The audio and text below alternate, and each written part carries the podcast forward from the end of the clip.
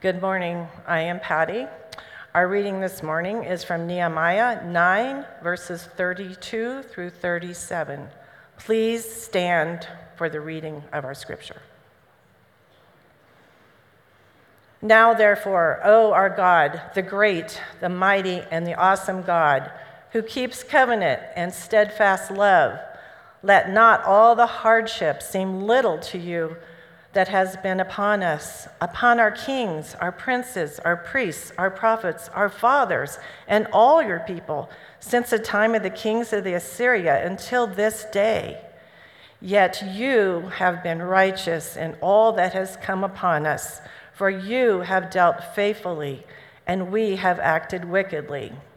Our kings, our princes, our priests, and our fathers have not kept your law or paid attention to your commandments and your warnings that you gave them. Even in their own kingdom, amid great goodness that you gave them, and in the large and rich land that you set before them, they did not serve you or turn from their wicked works. Behold, we are slaves this day in the land that you gave to our fathers to enjoy its fruits and its good gifts. Behold, we are slaves. And its rich yield goes to the kings, whom you have set over us because of our sins.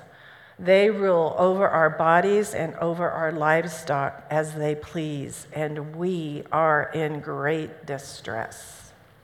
Amen. Thank you, Patty. Let's pray together. Lord, we ask now that you take the scripture and that you would uh, impart it to us, our hearts and our minds, that we would be shaped by it. And, uh, and so bless, Lord, the teaching of the word this morning. We pray in Jesus' name. Amen. You may be seated. Hey, uh, this Wednesday at our midweek service, we're having a special night we're calling it a worship night. But what that means is rather than having the usual uh, you know, 45, 50 minute Bible study and worship. We're gonna, we're gonna start worship right away. We're gonna stay in worship. We're gonna share the word in the context of worship. We're gonna pray. We're gonna pray for you. We're gonna pray that we, we are believing that God is gonna heal people physically. We're, we're gonna be praying for people to get breakthroughs in their relationships. We're gonna, we're gonna pray. We're gonna seek the Lord. And we are, we are just expecting that God's going to meet us in a powerful way Wednesday at 7 o'clock. And I would love to have you guys come and come with an open heart. Come with your needs before the Lord. You have not because you ask not. And we believe that God is going to answer us and in a big way. So that's this coming Wednesday. Well, we've been digging into this corporate prayer in Nehemiah chapter 9. And I was considering moving on to chapter 10 uh, this morning, but man, I just got kind of arrested by the last little section in the book that I didn't really get to comment on last week. And, uh, and, and it just brings up this incredible facet of God. So, who is God anyway? What is He like? And this prayer is so full of insights. There's a poem that comes from, I think, about 100 years ago or so. The author is unknown, but the poem goes like this he was just a little boy out on a week's first day. He was headed home from Sunday school and dawdling all the way. He scuffed his shoes into the grass. He found a caterpillar. He found a fluffy milkweed pod and blew out all the filler. A bird's nest in a tree overhead, so wisely placed on high. Was that just a wonder, another wonder that caught his eager eye? A neighbor watched his zigzag course, and hailed him from the lawn and asked him where he'd been that day and what was going on. Well, I've been to Bible school, he said, and turned a piece of sod. He picked up a wiggly worm, replying, I learned a lot about God. Hmm, very fine way, the neighbor said, for a boy to spend his time. Tell you what, if you can tell me where God is, I'll give you a brand new dime. Quick as a flash, the answer came, nor were his accents faint. I'll give you a dollar, mister, if you can tell me where God ain't.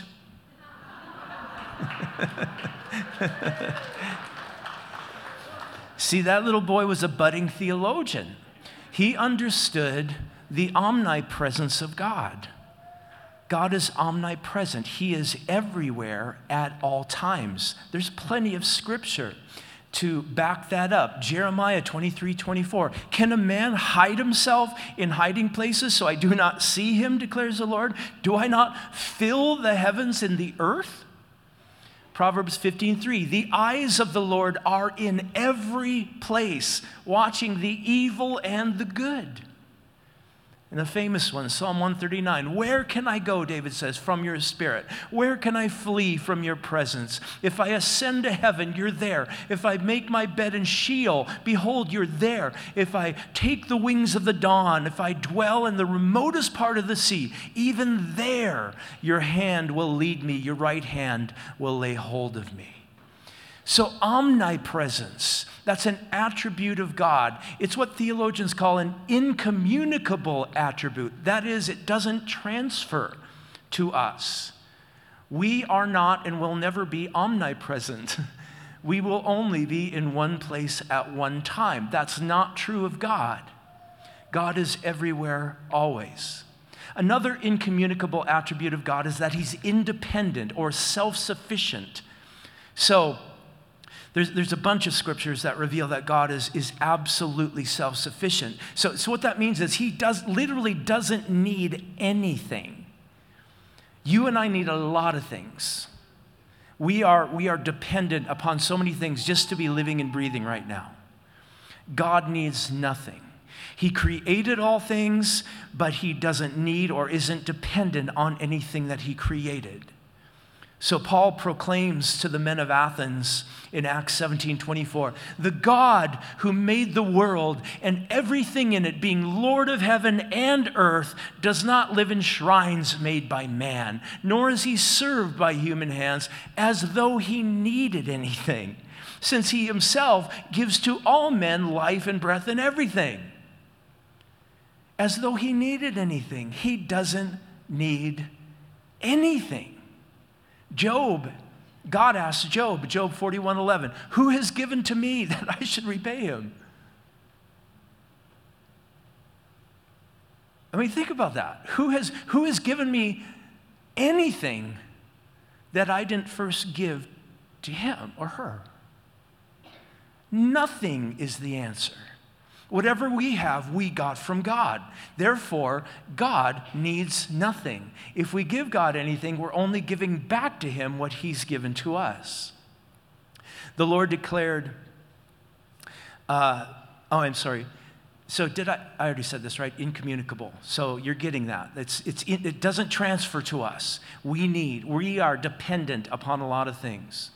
So God is not at all but there's another one, there's a bunch, but I'm going to stop here on this point. Uh, God is immutable. He's immutable. So that's a fancy way of saying that God does not change. He does not change, ever, even the tiniest bit. Malachi puts it very clearly.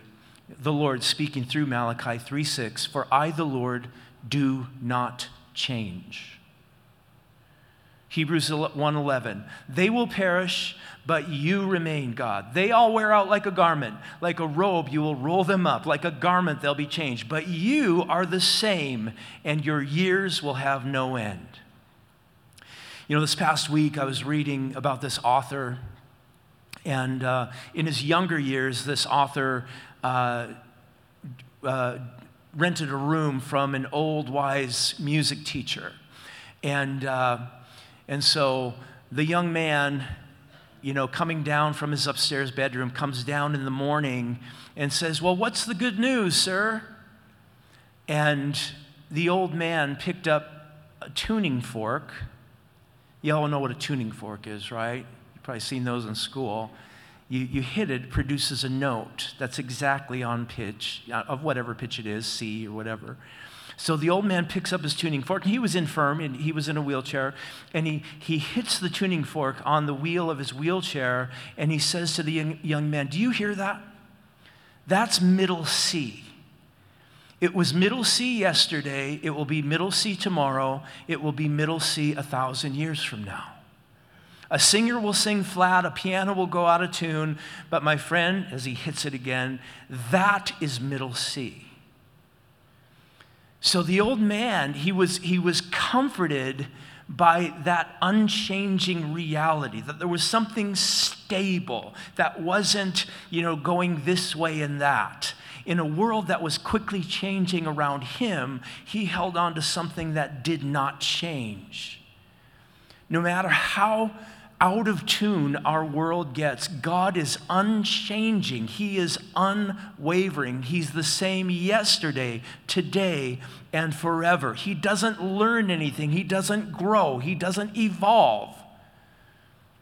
Therefore, no matter how the world may be shifting and twisting and contorting, you can trust the Lord. You can stand upon His promises. You'll be able to be stable in a very unstable world. You can be joyful in the midst of a twisting, contorting world.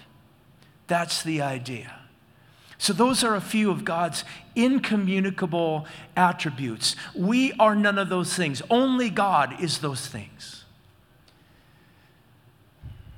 Man, speaking of change, will y'all let me go on just a little rant here just for a minute?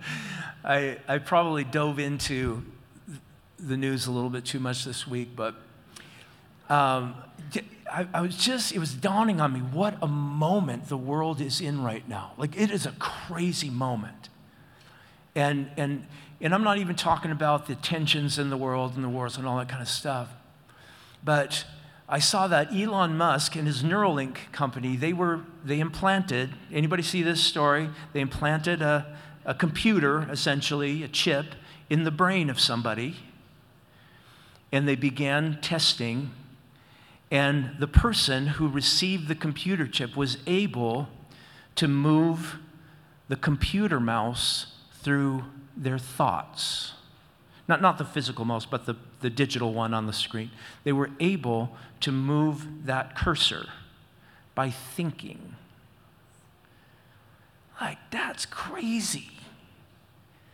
Now, it doesn't take a whole lot of imagination to see where this could go, controlling things from your mind, thinking about them. Now, on the, on the wonderful side, thing, people who are without use of their limbs, being able to you know, navigate the computer and do, you know, awesome. I mean, the, the potential for good is amazing, but there's always that, that other side, isn't there? So, this is a major step towards what they're calling transhumanism. And what is transhumanism? Well, the, the aims of this movement, and it is a movement, and it's strong, and it's gaining steam, uh, it's summed up pretty well by um, an author named Mark O'Connell. Uh, he wrote a book called To Be a Machine. It, it won a prize the other day. But he says this, quote, transhumanism is their belief that we can and should eradicate aging as a cause of death that we can and should use technology to augment our bodies and our minds, that we can and should merge with machines, remaking ourselves, and finally, in the image of our own higher ideals. So that's kind of the idea that we should begin to meld with machines, with computer technology. They should become a part of our bodies and of our being. So the idea of technology enhancing our bodies is that's not new. I mean, I'm wearing contact lenses right now so that I can see my notes, right? That's that's an enhancement uh, on my body. And you know, we have teeth implants and and uh, you know artificial limbs and all, you know all that kind of stuff. But the extent now that they are suggesting and, and pushing for is, is totally new territory. So the proponents of transhumanism, they say we might be able to use implants to boost our cognitive abilities eh, by connecting ourselves to memory chips. So, so imagine being able to instantly access reams, libraries of information. Just instantly, amazing information available to us. We know some aging politicians who could use this right now, perhaps. Whoa.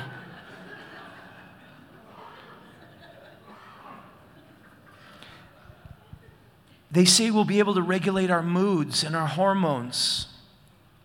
Humans will be physically enhanced in ways eh, capable of doing things. Anybody remember Six Million Dollar Man? Lee Majors. Stuff like that.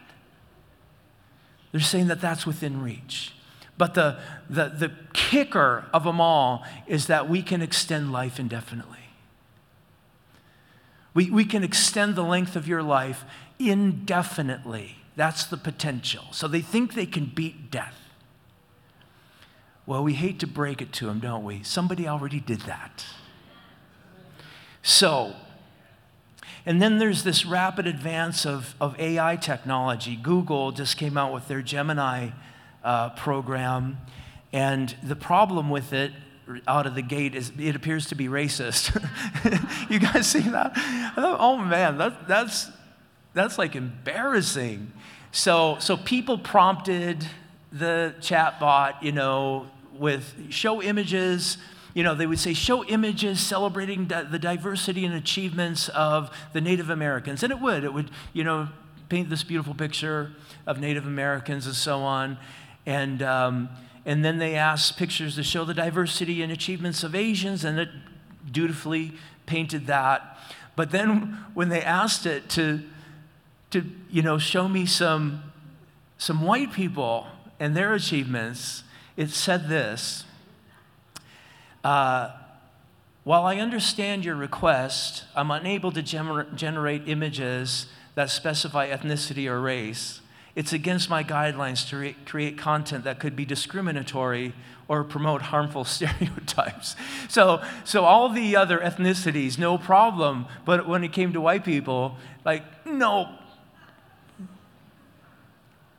Now, they're, you know, Google's backing off all that, but I thought, my goodness, it obviously means that AI is going to have the biases of those who program it. Right? I mean, it can't not really. In addition, Gemini was asked if it was wrong for adults to sexually prey upon children and it answered quote individuals cannot control who they are attracted to the question is multifaceted and requires a nuanced answer that goes beyond a simple yes or no so so AI is going to reflect the biases of those who program it. But uh, you know, it just made me think as AI becomes more ubiquitous, more so much more powerful in the coming months and years, the ability to discern reality from fiction will become increasingly more difficult. It's going to be a lot harder to discern what is true and what is false the story of humanity, the narrative of humanity will be controlled by those who program the AI programs. And so they become then the functional gods of the world, redefining what is real, what is true, what is right, what is wrong. There's only one true meta narrative, one true story that accur- accurately uh, describes the reality of our existence as human beings on planet Earth and that's the Bible. It's the one true meta narrative. So here's how I think it's going to play out. Second Thessalonians 2 9, the coming of the lawless one, that's the Antichrist, is by the activity of Satan with all power and false signs and wonders, and with all wicked deception for those who are perishing because they refuse to love the truth and so be saved. And for this reason, God will send them strong delusion that they should believe the lie. The lie that's being spread and blanketed across planet Earth. A narrative that's unified and universal. Because people in that day they refuse the truth they'll believe the lie what's the lie well in a nutshell it's the lie that the coming world leader the antichrist is god that human potential is unlimited that all the pain and the suffering and the problems in the world can be overcome utopia can be achieved we can have heaven on earth satan will leverage Now, watch this. Here's where we transition. I know it's a long introduction, but we're transitioning into our text. Satan will leverage humanity's uh, uh, universal and historical desire to overcome pain and suffering and war and death and all of that to ensnare them with the ultimate lie. So it's, it's the Tower of Babel uh, on steroids. That's what's happening. I believe it's shaping up right now. You see, many people think that the presence of evil, pain, and suffering are proof that the God of the Bible does not exist. They think that, that this is, how can you say, with all the evil that's going on in the planet, all the suffering, that because here's the argument if, if, you're, if God was good, as you Christians claim, then he surely would put an end to these terrible things that are happening. And if he was all powerful, as you Christians claim, he would be able to. So either God is good but not all powerful, so maybe he wants to end the suffering but he can't, or he's all powerful and not good. So though he could end the suffering, he doesn't want to because he just doesn't care. So that's the, the, the humanist atheist types, you know, think that that's a real conundrum. So, in our text, we have God's people declaring in prayer that He is great, mighty, awesome. He keeps His covenant, and He is, here's our word for this morning, righteous. He is righteous. So again, Nehemiah 9:32, now therefore, O God, the great, the mighty, and the awesome God who keeps covenant and steadfast love let not all the hardship seem little to you that's come upon us, upon our kings, princes, priests, prophets, our fathers, and your people, since the time of the kings of Assyria to this day. Yet, Yet, in spite of all of our suffering, in spite of the fact that wicked nations conquered us and abused us, in spite of all that, yet you have been righteous in all that has come upon us. For you have dealt faithfully, and we have acted wickedly. Righteous means being right, obviously, but it, being, it means being just, being right, being just in conduct and in character. So God is completely righteous. So he never makes a wrong or an unjust decision in his sovereign rule over creation. So, God's people, they acknowledge that God was righteous in allowing these terrible things to befall them. And, you know, the Assyrian conquest, later the Babylonian conquest, and then their current situation, which was living under an oppressive government, the Medo Persian government. So, here's the question How can a good, righteous, just, and loving God create a world that's full of evil and unrighteousness and injustice and suffering and pain. How does that square? He's the creator, this is his creation. Why are they so disparate? Why are they so different? Well, this is a question for the ages. So, a couple of thoughts that will develop from our passage with you, actually, more from Romans 8 but it connects. So, number one, God subjected the world, creation, to futility. God did that. So, so let, me, let me read it to you. Romans 8, verse 18.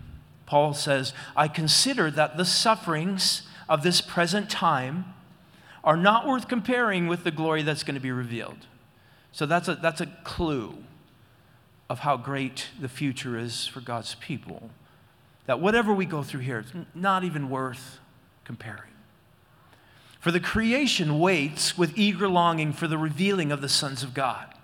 For the creation, watch this, was subjected to futility, not willingly, but because of him who subjected it, in hope that the creation itself will be set free from its bondage to corruption and obtain the freedom of the glory of the children of God. So, this is such a massive truth passage. But here we have the beginning of the futility, the corruption, the groaning, the pain, the suffering of creation. Futility is from the Greek word uh, and it means devoid of truth and appropriateness, perverse and b- depraved, frail without vigor. So that's what creation has been sub- subjected to devoid of truth and appropriateness. So everything's not aligned properly. And then it's depraved, there's depravity. The earth is, is overwhelmed with depravity. And then it's frail, it's in want of vigor. We, we get sick, we get weak, we die things they, they debilitate. The universe itself is subject to this subjection. So, this explains to us why the planet and our lives on this planet are as the way they are. This tells us the story. Who subjected it to this condition? God did. God did. Paul is referring here to God's action in subjecting creation to futility, groaning, corruption, suffering, all the rest. How do we know it's God who's doing the subjecting? Well, some do argue that Adam is the one who subjected uh, creation to all this pain and suffering. Uh, he did that when he sinned. Others suggest it was Satan who put the world in the mess that we're in by tempting Adam and Eve in the first place, and so on. So, how do we know it wasn't Adam and Eve by their sin or Satan by his temptation of Adam and Eve, but that it's God? Because of the, the last word in verse 20, Romans 8 20, he subjected it in hope. In hope. Whoever did it, whoever put the world in the mess that it's in, did it in hope. In hope of what? Well, the passage goes on to say it's in hope that creation and God's children will be fully and eternally free from sin and decay and death. So, Adam didn't subject the world to futility and hope. Satan certainly did not subject the world in futility to hope. So, the person referred to in verse 20 is God. So, so we have to wrestle with this. God subjected the world creation, and, and the creation wasn't willing, it just was put on, put on it, right? So it leads us to this, you know, initial conclusion that we have to come to is that the futility, the corruption, the groaning of creation are a divine, judicial, righteous decree from God and they're not just natural. We don't believe in a deist kind of God who created everything and just went and sits back now somewhere beyond the edge of the universe and lets it all play out. No, he's an active God. And he judiciously, righteously put creation in the predicament that it's in. So, God did this in response to sin, not as punishment for sin. This is a big distinction, but in response to sin. Why? Why would he do it? Well, I think we get a clue. Uh, in Acts 17 26, where Paul says that God made from one man every nation of mankind to live on the face of the earth. So if you're a Christian, that there's, we, we believe in one race, the human race. And so there's all kind of ethnicities and, you know, all that kind of thing, but it's one race. And to live on the face of the earth, which is a groaning earth, a disharmonious earth, having determined allotted periods and the boundaries over their dwelling place. So God determines where you live and when you live. I know you thought you moved to Idaho because you were escaping California or whatever, but, but God actually determines that, and He determines when you live. You're, you're here in 2024 and not in 1882 or whatever, because God determined that. And here's the kicker, verse 27 that they, meaning humans on a groaning planet, that they should seek God in hope, that they might feel their way toward Him and find Him. Yet He's actually not far from each one of us.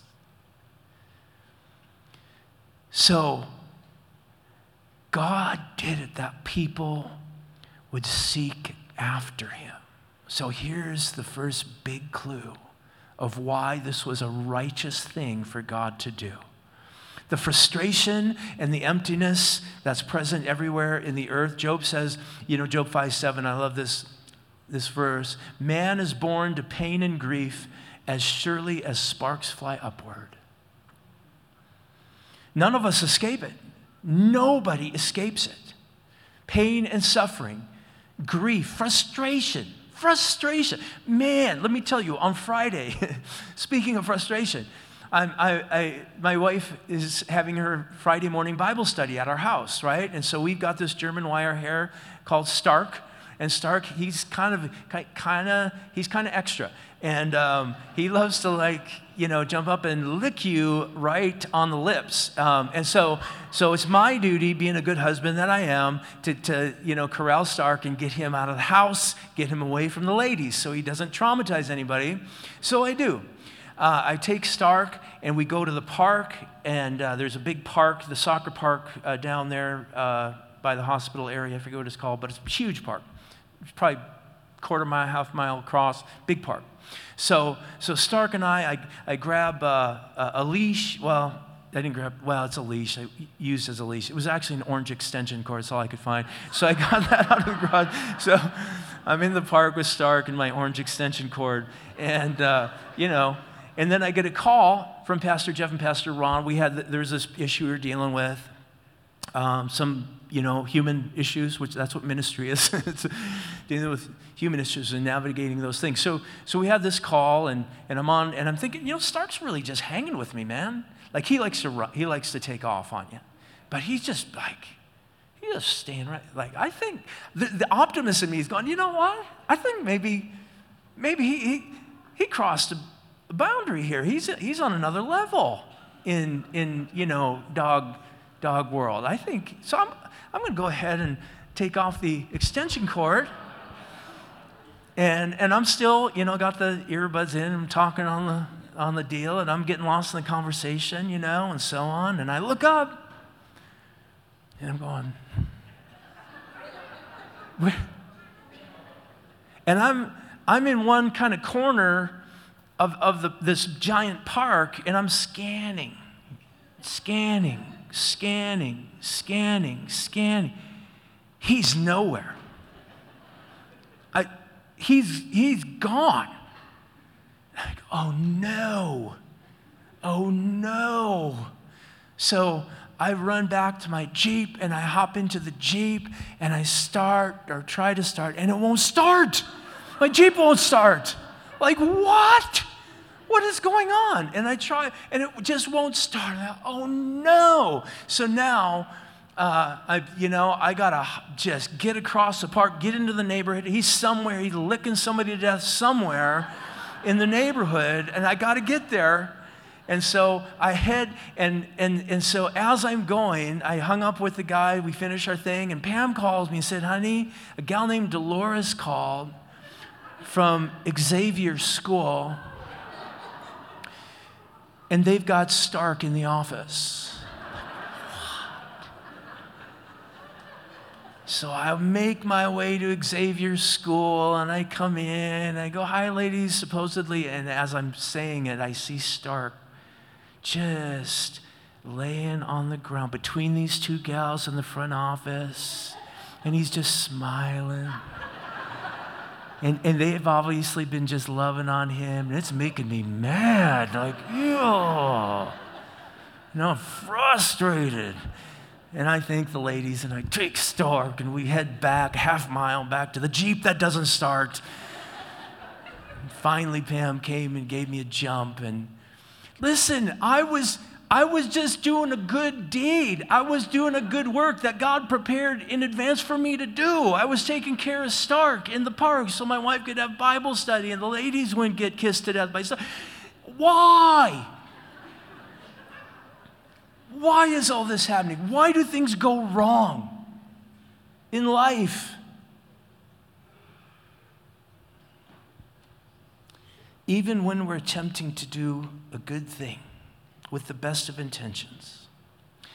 All people, Christian or not, experience futility, frustration, suffering, and pain.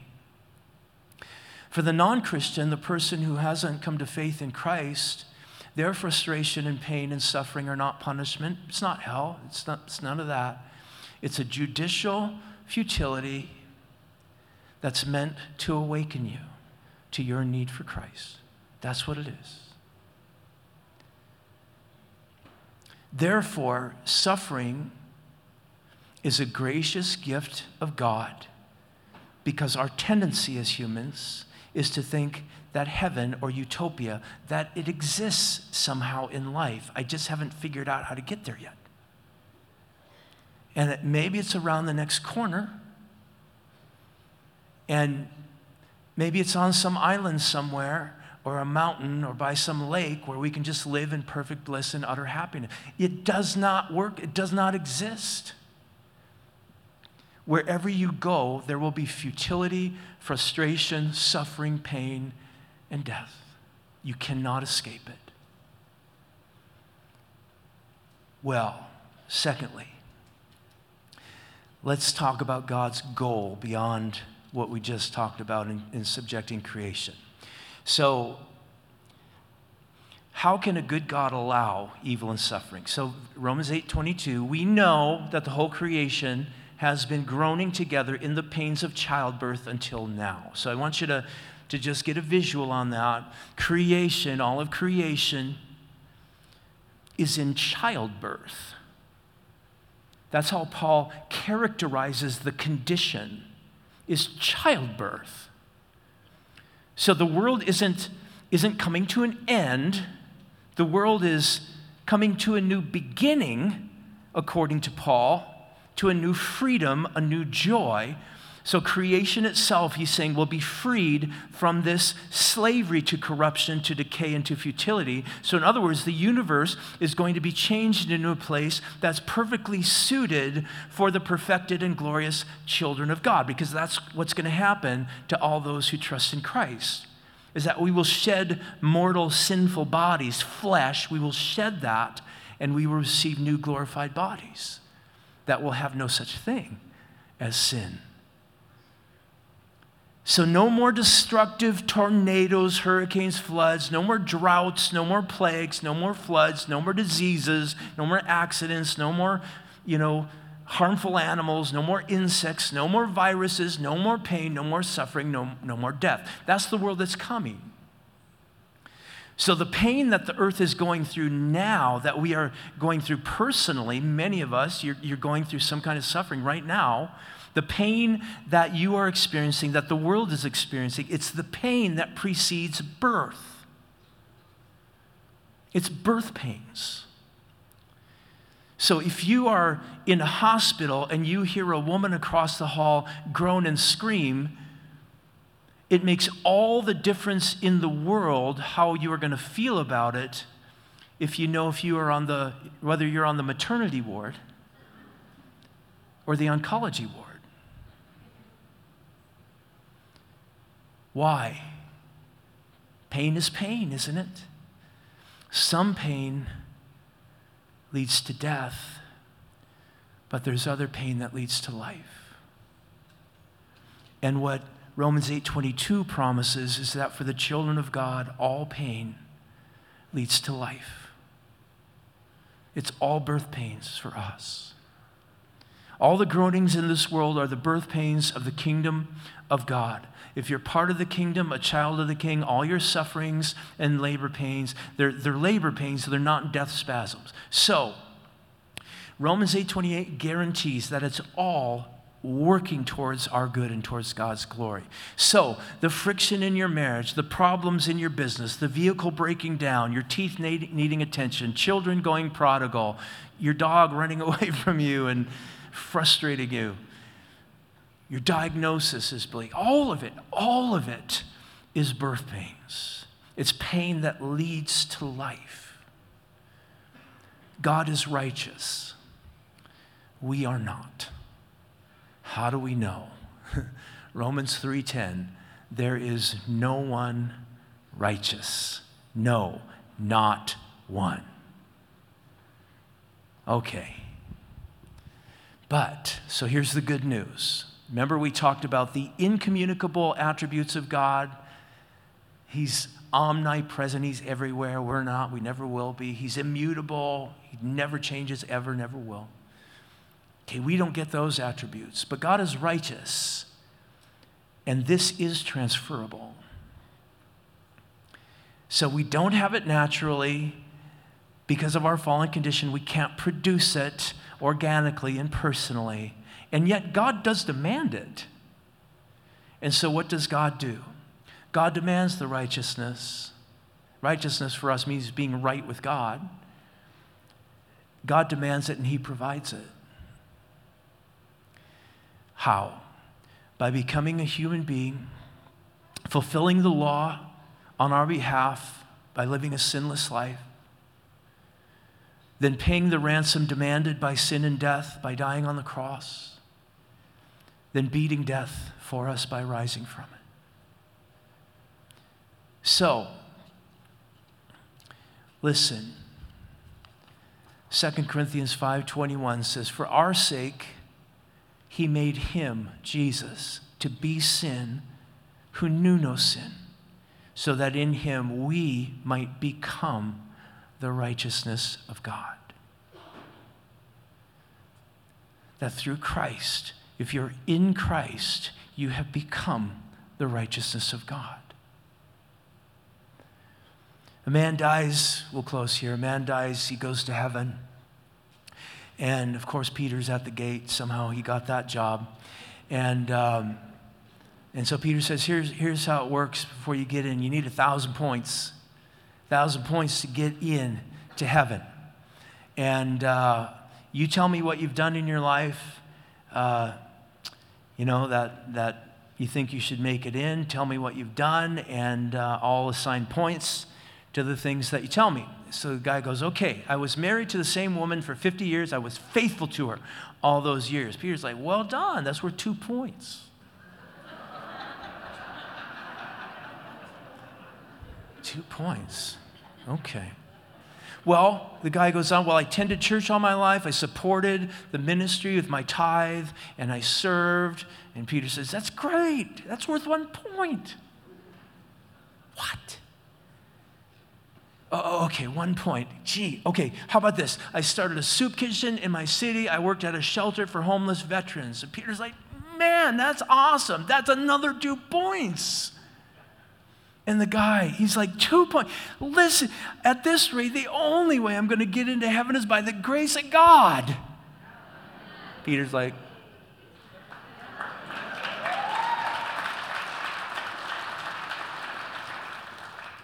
nailed it.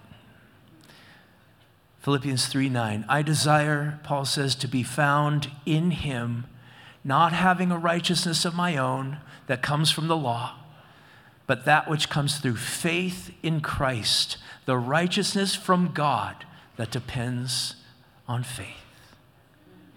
Listen, you may be here this morning and you do not have the righteousness of God. No amount of good works, will gain you his righteousness. Only faith in Christ will. I want to give you an opportunity to put your faith in Jesus right now. Let's bow our heads in prayer. Lord, we thank you for your word. Lord, you are righteous. And at times it's so hard to kind of reconcile the fact that we're living on a, on a fallen planet that's been subjected to futility and, and there's so much suffering and pain and sin and all the rest. And yet you are good, you are righteous, you are just, you are love, you are light. And you never change. You're everywhere present, you're all powerful, you know everything.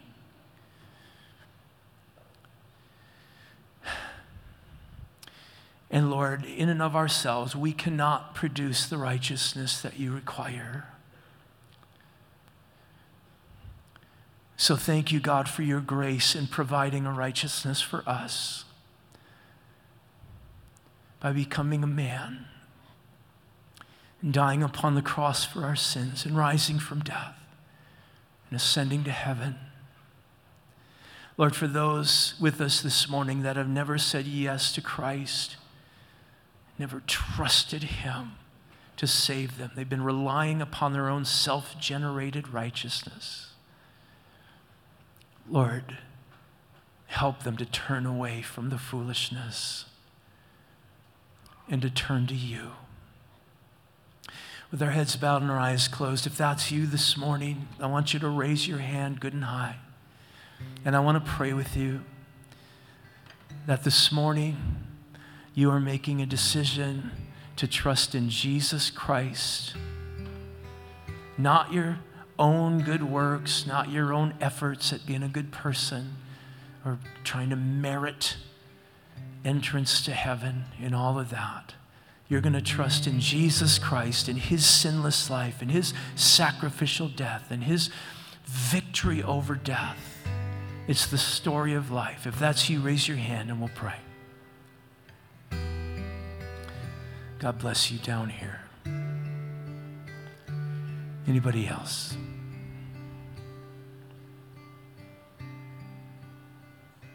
Thank you, Lord.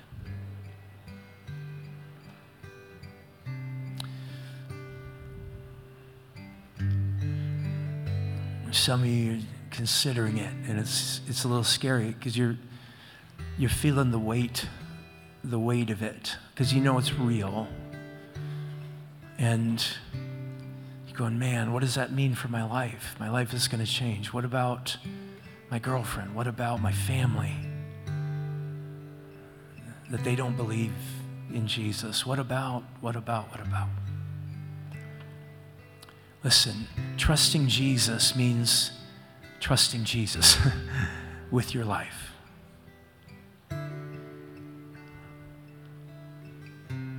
Take the step. Thank you, God. Lord, I'm thankful for these who have raised their hands here this morning. And Lord, would you right now save them?